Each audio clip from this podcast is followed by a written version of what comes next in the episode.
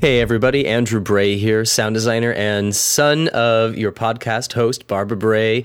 Hi, Mom. Hi, Andrew. How you doing? well, we're we're both in different cities that have the exact same color of the sky. Um, it's not a red day, but over here it's kind of a brown day. I'm up here in Portland, by the way.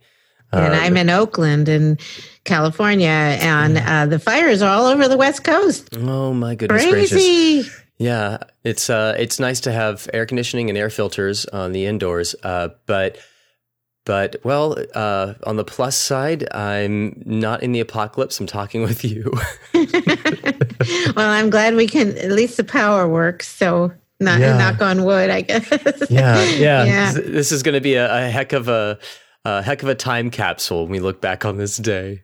Oh, I'm just yeah. sad for all the people that are losing their homes and yeah. anything. But I, I'm glad I still have the podcast and I'm able mm-hmm. to talk to some wonderful people. And yeah, tell me more about this uh, next conversation with with Derek Wenmoth. I yeah. um, I'm just really excited that he wanted to talk to me. I've known I've known about him for 15 years and got to meet him recently, and it just what I realize is that we have a lot in common, and that'll mm. come out in the podcast. Yeah. And some of the things we talked about, it's just that it's like we could have talked for hours. so I was, uh, I just feel so grateful to know him mm. and that we had this conversation. Yeah, you guys go way back, right? Well, he didn't know it. I learned about personalized learning through him, and I mentioned that in the podcast. Okay. Um, he started Core Ed, and I found it in 2005 or around that time, and went, "Oh my gosh, this is just what I wanted," and and then didn't even know it was him that did it. Oh my gosh. Well, folks, stay tuned as you listen to a conversation with Barbara Bray and Derek Wenmoth as they go back to their roots.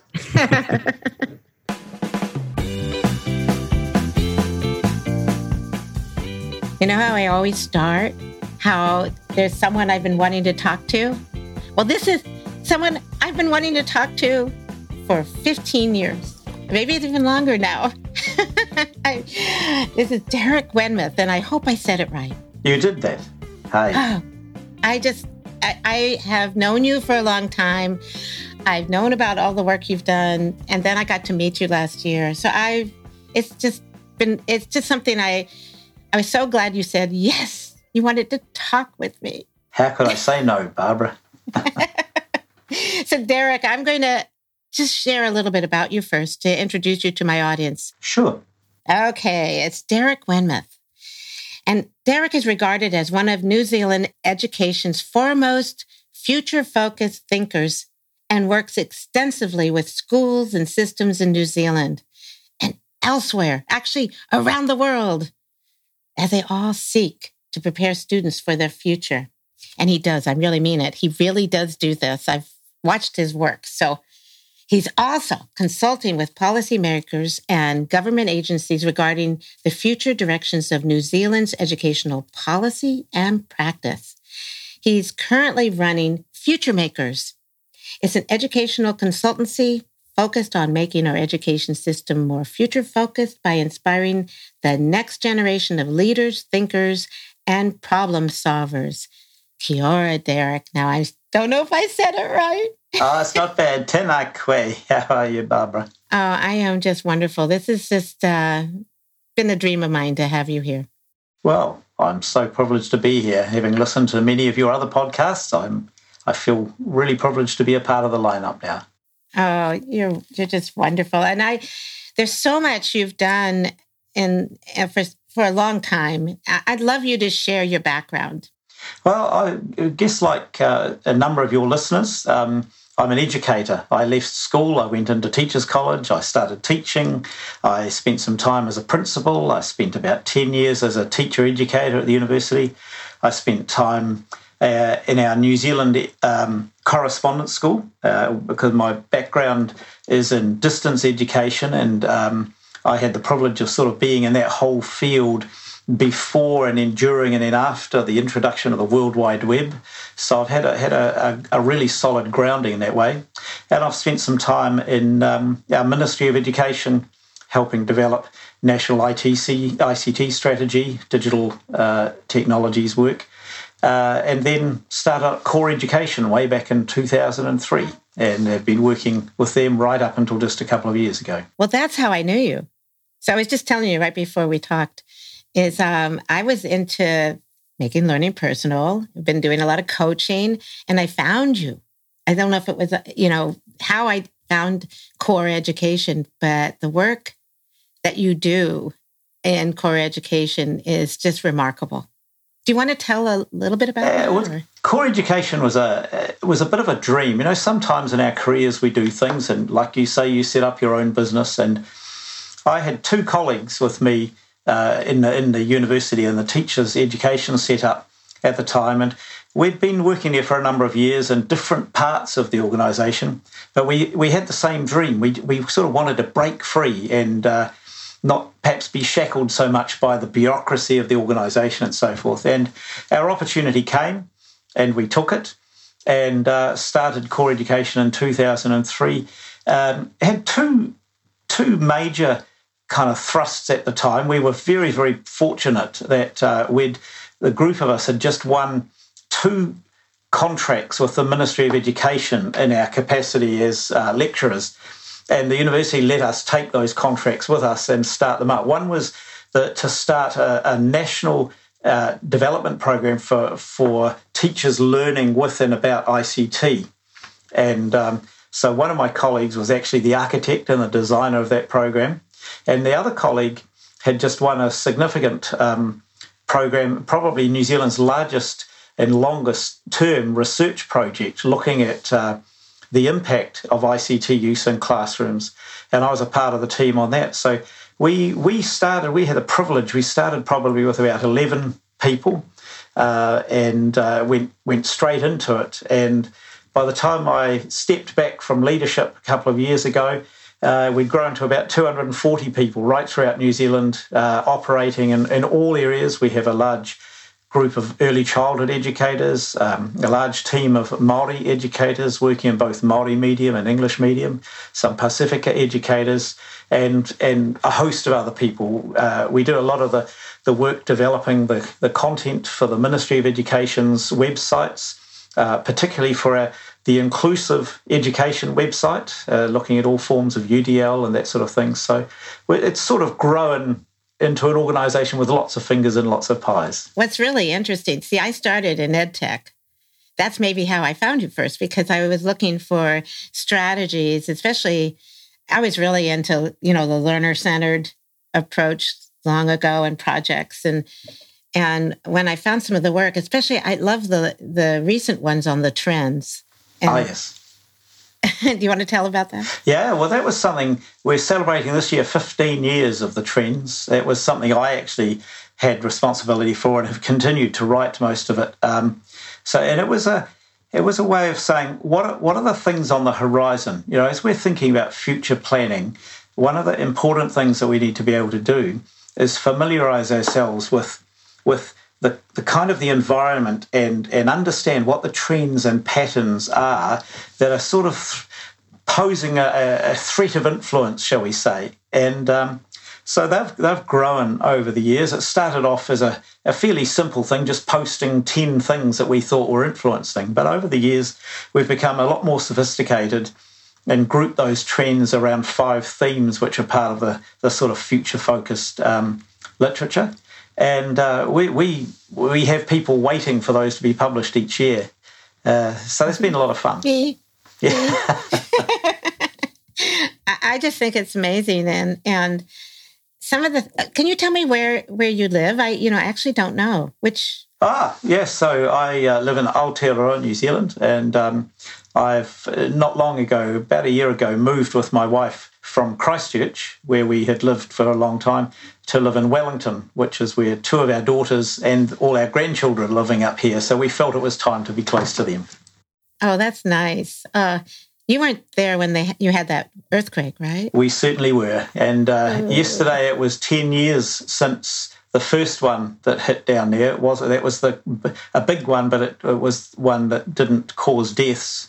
So they've been close to our hearts and minds, actually. Mm. Oh, I'm sorry. I live in earthquake country too, so it's we've been fortunate so far. Right now, we have fires. I think there's oh. something going on, so just be safe. You know, I knew there was. Uh, I I met Lee Hines and Ann Kennelly. Oh yes. Um, I love them. I just they just amazing people, and uh, it they when I went in 2017, it was right after Wellington the the earthquake. That's right, the earthquake up on the Kaikoura coast. Yeah. So you're. I just have to say, your country is so beautiful. Oh, thank it's, you. It's just I didn't want to leave.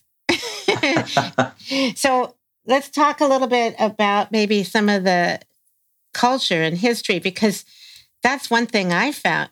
Um, I met, uh, I had to learn some Maori and which I wasn't very good at, but I I was I love the culture and I love how it's integrated into mm. the whole society. Yeah, I think um, that's one of the things I feel particularly uh, proud about, to be honest, to be a New Zealander. Uh, so, New Zealand's compared with many countries, we're only fairly young. Um, it was founded as a country uh, in 1840 is a is a particularly important year, and that was when the Treaty of Waitangi was signed uh, between the Maori and the um, the the colonizing kind of group from from England at that time, uh, and that, that group comprised of representatives of the Queen and missionaries and so forth. But we're very lucky in a way that uh, that treaty was signed. And although there are interesting dilemmas around the translations that were made and all sort of thing, it is respected and regarded by both Maori and Pakeha as as the founding document for New Zealand. And it, it commits us to working in partnership with each other and to respect each other's cultures and language and identity and so forth. Now, uh, sadly, you know, there were a lot of years where that wasn't honoured, it wasn't followed through. It was just a straight sort of colonial takeover that sort of happened.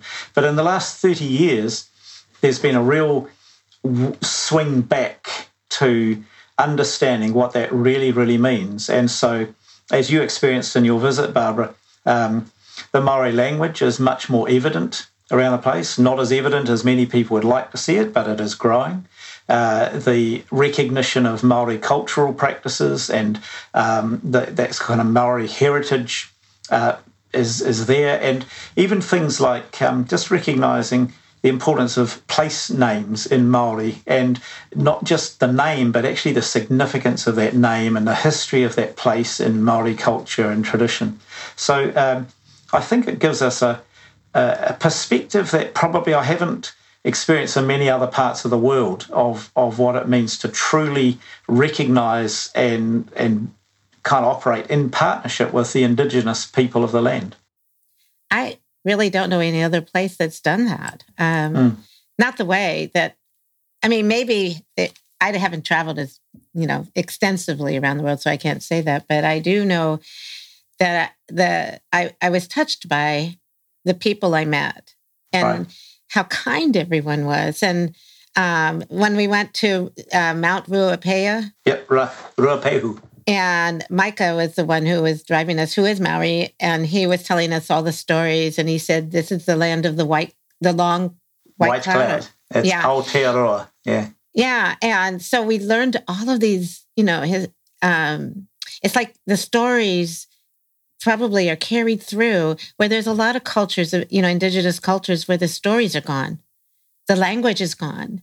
It's really important to I think, it, I think, know? I think that's important for two reasons for me. One is to to be able to connect strongly with the, the traditions, cultures, beliefs, and practices of, of the Maori culture and recognise them just as legitimate and, and special for them as a people, as a, as a culture, as, as my background is, and the things that um, you know, have contributed to my heritage. I think the other thing, though, that, that I feel particularly close to is a, strong part of Maori culture is that connection with the land, like you say, with uh, Ruapehu uh, and the stories that go with it. I mean, any part of New Zealand. In fact, uh, a strong thing in New Zealand that most people will do in a, in a formal gathering is they'll be expected to have their mihi, which is their or their pepeha, which is the story of who they are and where they belong. And it always starts with um, a greeting that introduces you by identifying with the mountain that was close to where you live, the river that flowed where you lived, the the family the, the, the that you belong to, and so forth. And for me, uh, those things are really important as we're looking into the future, because uh, as a, as a colonized country uh, with with a lot of the kind of Western values that go with that, and it's not just here, of course, it's around the world. We the last century has been a pretty damaging one for our environment because we've we've moved into new environments and we've been extremely exploitative of them. And if you look at what keeps us alive now, the economy, even the econo- economic model that we have, is a very exploitative one. We're just extracting value without putting anything back.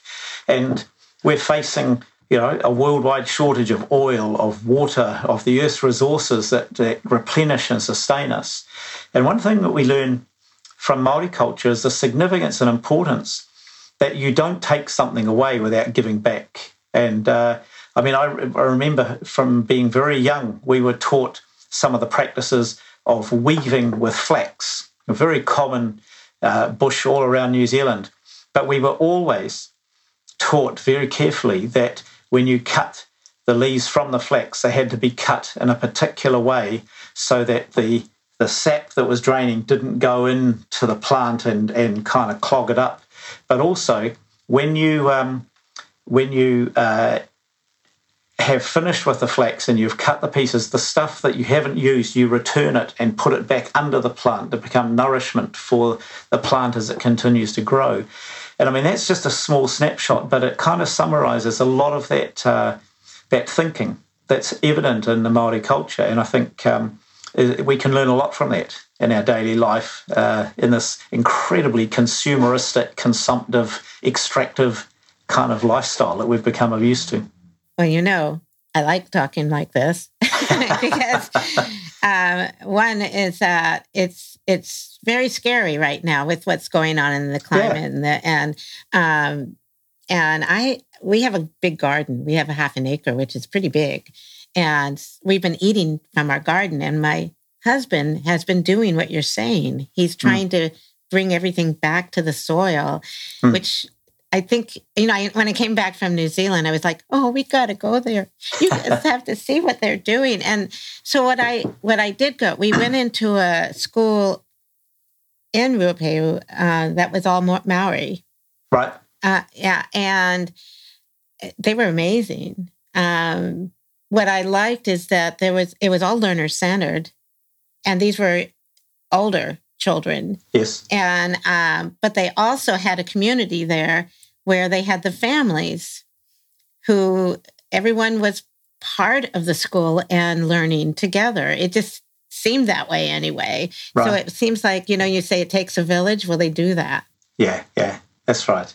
That's right. And it's um it flows over to every level. Uh the just the the way families look after each other, the way grandparents are involved, all of these sorts of things are, um, you know, from a from a Western worldview, uh, worth taking note of because we've been so quick uh, to just let all that stuff go. Doesn't count in our pursuit for more wealth and and more stuff. Well, you know what's happening now is that a lot of us are alone now. I mean, we're self isolated and, and I, I don't, you know, I'm not sure. We'll talk about this in a little bit about New Zealand and where they are because I know that you've, your prime minister and what you've done is kept the, you know, the virus in check a little bit, much better than we have anyway.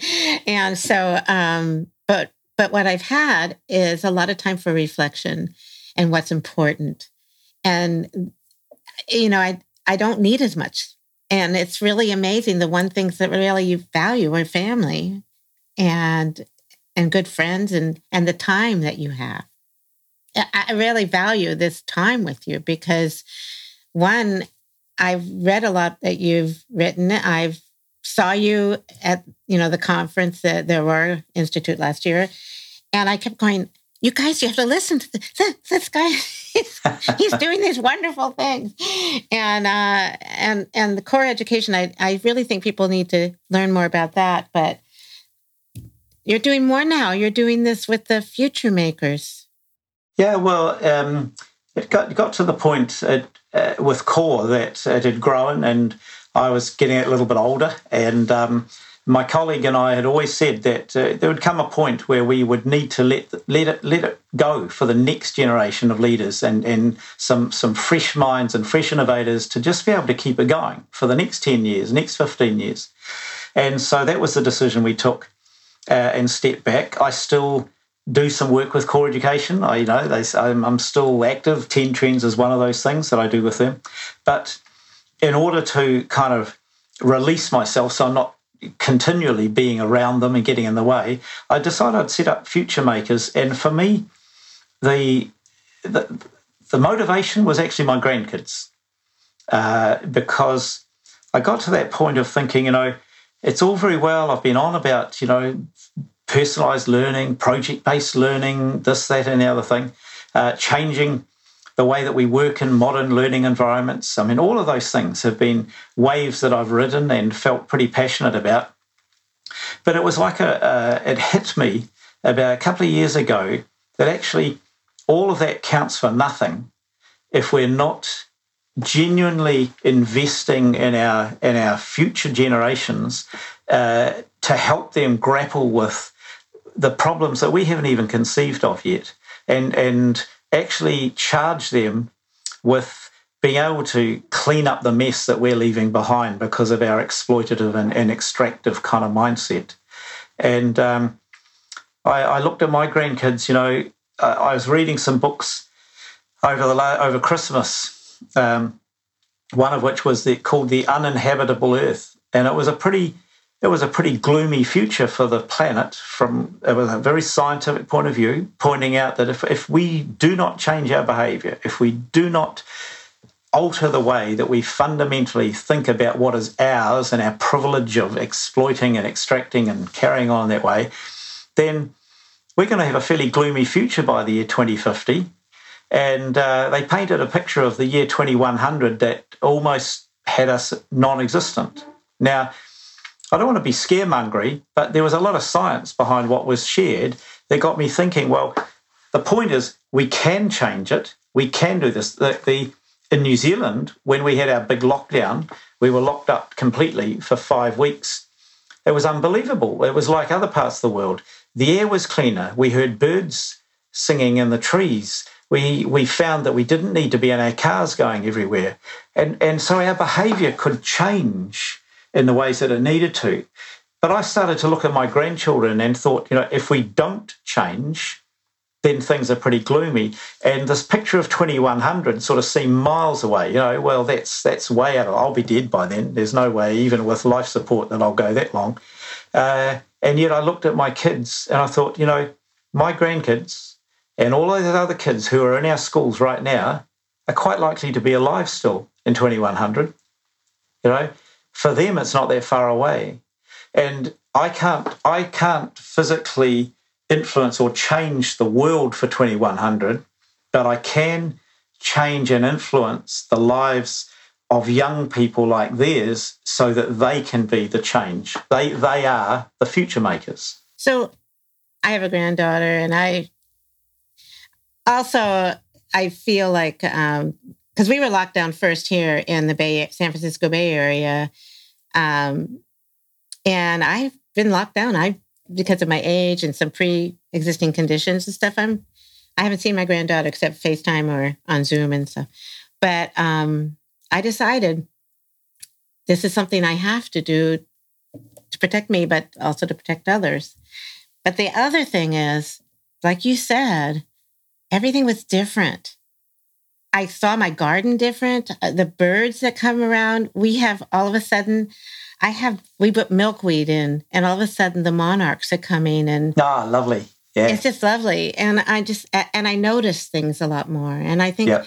we want our kids to do that. So, can you tell me what you do to encourage or empower kids to think about the future and yeah well it's uh, i think uh, most of my work is actually working with teachers at the moment to to encourage them to then work with their kids and like the 10 trends is a part of that um, and working with with future focused mindsets. There are different models and strategies that can help us to look into um, uh, what what sorts of things the future might hold. But as far as children are concerned, I think I I, I have a slightly different approach because um, I mean we're constantly talking about the future. Uh, and kids have no no concept of that. They they they are struggling. Many of them are struggling with the present, right? And so rather than with children, rather than focusing on the future per se, I'm I'm really committed to focusing on making making uh, learning a joyful and delightful experience, and one that gives them great confidence and great hope in the now, and and a a sense of not not the Superman sense of I can do anything, but a sense of personal empowerment that uh, and and you know that's that concept of agency that they don't have to be the the people that are being done to, uh, and so my encouragement is around um, you know making schools safe places where well-being is, is as much a focus as the emphasis on what is is taught in the curriculum uh, to pay, make them places where um, teachers work alongside students as as learners uh, in that same excitement and discovery and delight that comes.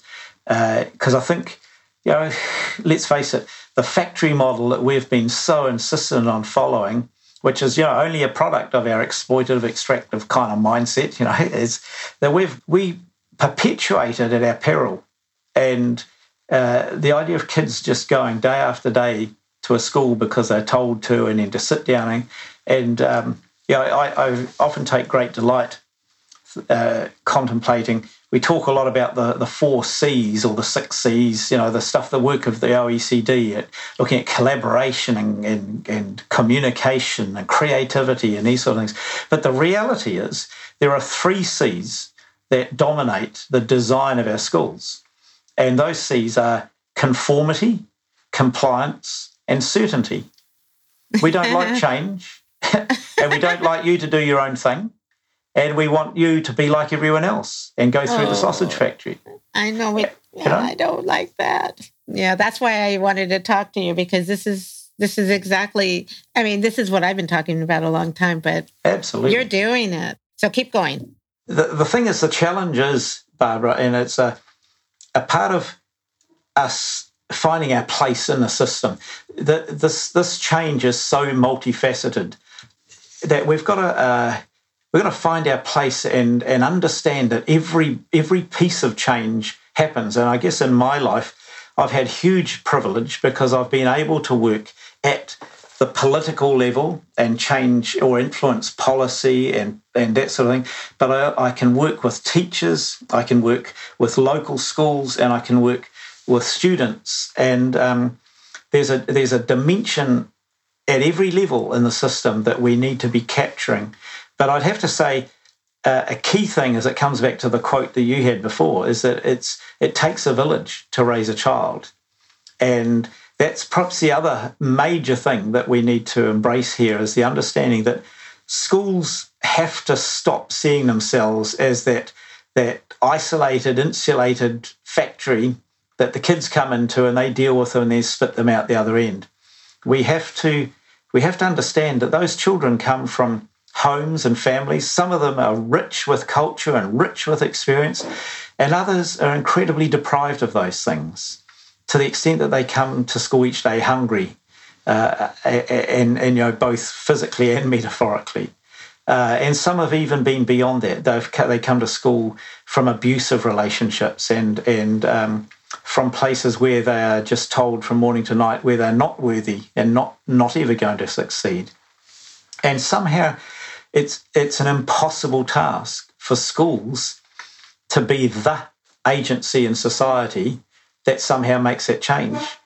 They have they are in a blessed and privileged position and need to understand that they contribute to that. But we need to stretch our our thinking much more broadly. We need to be working in partnership with health agencies. We need to be working in partnership with welfare agencies. We need to be thinking about justice agencies. We need to be thinking about all of those parts of our society that that contribute to make us whole in the fullest extent of the word and not compartmentalize what we do. And I think if we get to there, then we'll end up with that shared vision and shared commitment to take us forward. We were in a webinar yesterday and you did bring that up, and I was like, go, Derek. Go. I saw what you were writing. And um, yeah. But the now with the pandemic and now it's it's like exposing a lot of the inequities that are out there and and have always been there, which is which is um I always think about the hidden stories that kids have that we don't ever listen to. We're too busy to you know cover the curriculum, and um, we need to do more the social emotional and that piece of well the well being and really understand that uh, all of us come to the table with something.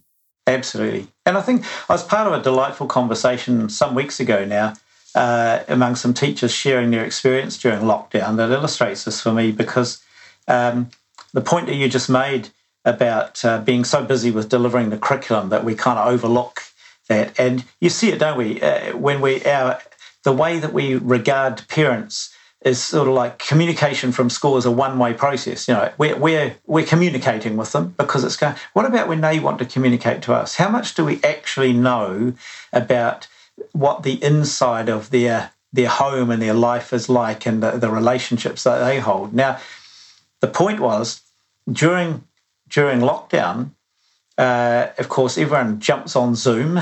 Well, those who could, and uh, suddenly teachers were beaming into the living rooms of their students. Now, at first, you know, face value, that sounds like a great thing, and and ultimately it is. I think it's a good thing, but what it, it confronted some people in terms of the protocols with that, because actually, for families sending their children to school, you know, when we've got conformity, compliance, and certainty, you know, often they dress them up in a uniform, then those kids are just there as part of the sausage factory, and we're we're treating them as one size fits all units that we have to push through the system. When we turn a Zoom meeting or Teams or whatever, the Google Meet or whatever we want to use, and um, we we make a call into a student in their home, it's it's as if we're being invited into their home. It's not just like you know making a phone call. We are now virtually in their home. And so to assume that it's okay to require them to have their video camera on, for example, that that you're you're coming in and when that video camera goes on, you're seeing inside their home. It's like visiting there. Now, at the front door, you get invited in. You don't just barge in. And so it was really interesting to hear the conversations uh, about um, some of the protocols that were developed uh, and, and one teacher who was in a very predominantly Pasifika community said that for her staff and her principal and the staff agreed that they would use Zoom, but the protocol was the, the cameras would be off until the invitation came to turn them on uh, from the home that they were now a guest in. And that might seem a small thing, but actually it's a part of a very significant recognition of the place and language uh, and culture and identity and so forth of those people. And it's showing respect and it's building a rapport that that um, stops us being the educational colonizers into those places.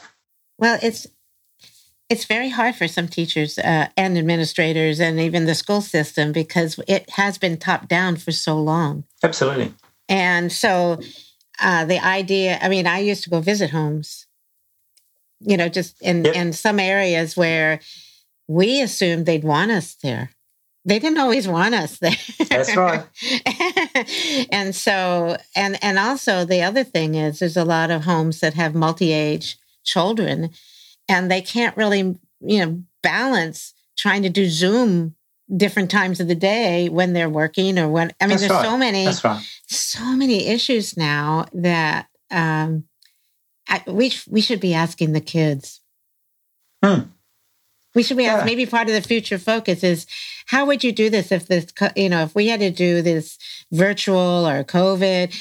What would you think would be the best? And yeah. invite them. Well, it's interesting. Um, I blogged recently um, about uh, just a blog called Lessons from Lockdown. And I've listed quite a few of the reports because around New Zealand, during the last couple of months, there have been quite a few um, small scale research reports done by um, universities and interested researchers who have done exactly that. They've talked with the kids, they've talked with the families, and they've they've got those perspectives on what worked uh, for them. Mm. Oh, I, maybe we can look at and I mean, if you want to share, you know, we put a post together. Yeah. If there's any of that you want to share, but something's coming up that's pretty cool that I'm going to be part of. Can we talk about that? It can. yeah, it's the ULearn conference. It's I've been wanting to go for years, and now I'm going to be there virtually. Tell, tell us about it. yeah, look, uh, ULearn was one of those things that um, we started actually before we formally started up core education. Uh, we were running uh, this this conference, but it formally started properly just after we started um, core, and um, it's it's the largest education conference in New Zealand for for teachers. And given that we're only you know five million people, so we're only you know like the state of Arkansas in population um, we get somewhere between 1,500 and 2,000 people attending. Really? Yeah. Wow. And we're, we've invited, um, you know, we have international keynotes and all the sorts of things that you get usually with a conference. But one of the things that we decided right from the very, very beginning was we wanted it to be more like a staff meeting than a conference. We wanted it to be a place where teachers from across New Zealand could gather and get really enthusiastic about the change that they were making and to share the stories of that change, which would then enthuse others. And so uh, regularly, we would, uh, I, well, I'll take the story the other. I remember the very first one we ran. Uh, this was back in about 1990, 1999, uh, I think. And we, we planned, uh, it wasn't called ULearn at that stage, but it was the precursor to it and we thought this was the very early days of starting with the ICT strategy in New Zealand. We thought we'd be lucky if we could get 70 teachers to it. That's what we were aiming to get. And we thought we'd divide them up because we really wanted to have teachers presenting to other teachers. And we had to really scratch our heads at that stage. We thought that we could run five workshops. And we thought, who are the five people we could get to run those workshops? And it was a successful event and it was all good. But that that has grown. We've never lost that idea that it, the primary focus is teachers for teachers, teachers sharing their experience, and we we work with them on the skills of presenting and unpacking and sharing reflection and so forth. And schools now have bought into that idea, and many schools will work with their staff through the year, and their teachers will build those stories and develop their artifacts and, and make a pitch to be able to come to ULearn to then share it and present it. So that we run whilst we might have, you know, say three keynotes of big names, we have over 300 workshops that are run by teachers for teachers sharing that experience and so forth. And in the last two or three years, the exciting thing for us, and we're, we're going to take it even to another level now with um, with the virtual uh, ULearn, is uh, where we've been uh, issuing badges for for that sort of participation uh, that have a rubric sitting behind them, so you can see the growth and development, so that uh, people can actually get recognition for the way that they're contributing to the conference, but also for demonstrating actually their own personal growth and development as they come through it. So the conference is it's not just a thing you go to, it actually becomes a, a learning, a deep and rich learning experience. So that's happening on the what is it, seventh, eighth of October this year. And yeah, which is because it's virtual. 7th. Sixth, and seventh, that's right for you. But no, it's seventh and eighth for you. So yeah. I, will be talking to you after because I gotta. I have some questions. Oh, you do? I'm, okay. well, this has just been amazing. Is there anything that I didn't touch on that you want to?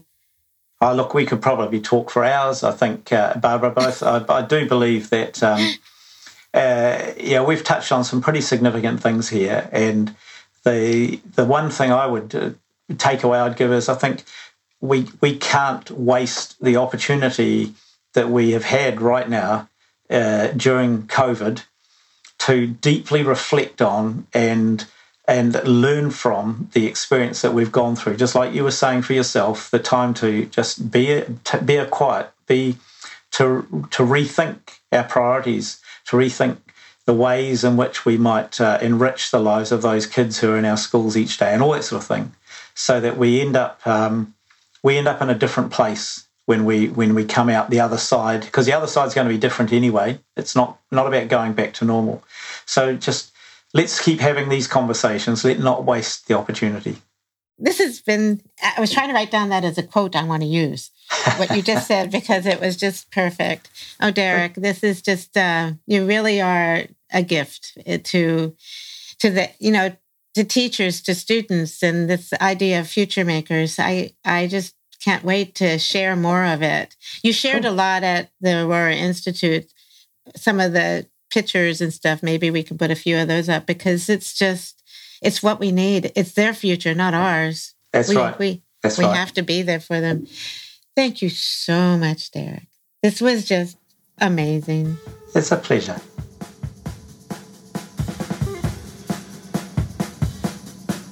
This is Barbara Bray. Thank you for listening to the Rethinking Learning podcast and my conversation with Derek Wenmoth. Make sure you check out the blog post that goes with this podcast about Derek. It's on my Rethinking Learning website. It includes his story, the history and culture of New Zealand, the Maori, Core Ed, Future Makers, the ULearn 20 conference we talked about, and, and more. You can subscribe to my website at barbarabray.net to receive announcements, updates, and you can even check guiding questions for my book, Define Your Why, that's on my site also. I hope you subscribe to my podcast because we will be sharing ideas and stories during this crisis. And now we need each other more than ever. All of our stories matter. So keep sharing your story and please stay healthy and safe.